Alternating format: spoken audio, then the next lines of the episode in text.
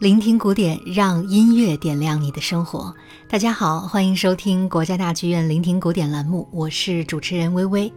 从2021年的最后一个月开始，每周与大家相约在聆听古典栏目中，仿佛已经变成了一种习惯。尽管到此刻节目只更新了5期，但是看到小伙伴们的留言、鼓励、指正，以及你们非常有趣的作品点播，都让我特别感动。微微在这里呢，也要对所有支持和关注国家大剧院网络电台的朋友们，真诚地说一声谢谢。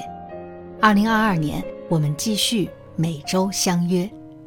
新年的第1期节目，让我们聚焦波兰音乐大师肖邦，聆听这位钢琴诗人在黑白键上留下的不朽旋律吧。我们首先想与大家分享的是肖邦 F 小调第2钢琴协奏曲的第2乐章。这部作品创作于1829年到1830年之间，那时的肖邦只有20岁，正在华沙音乐学院以备受瞩目的天才身份度过一段被他称为最幸福的日子的美好时光。在肖邦写给朋友的信中，他道出了在这部作品创作过程中的心理状态。他说，这半年来，我几乎每天晚上都梦见他，但还是没有勇气跟他交谈半句。我就是在对他的思念中写下了这首协奏曲的慢板乐章。经过音乐学者的考证，这里的他呢，指的是华沙音乐学院声乐系的一位女生，名叫康斯坦丁。也正因为如此，在这部由3个乐章组成的洋溢着青春活力的作品中，我们听到了一位敏感内向的音乐天才对于爱情青涩懵懂的憧憬，也将肖邦的诗人气质体现得淋漓尽致。接下来就让我们一起来听一听20岁的肖邦用音符写下的这封情书吧。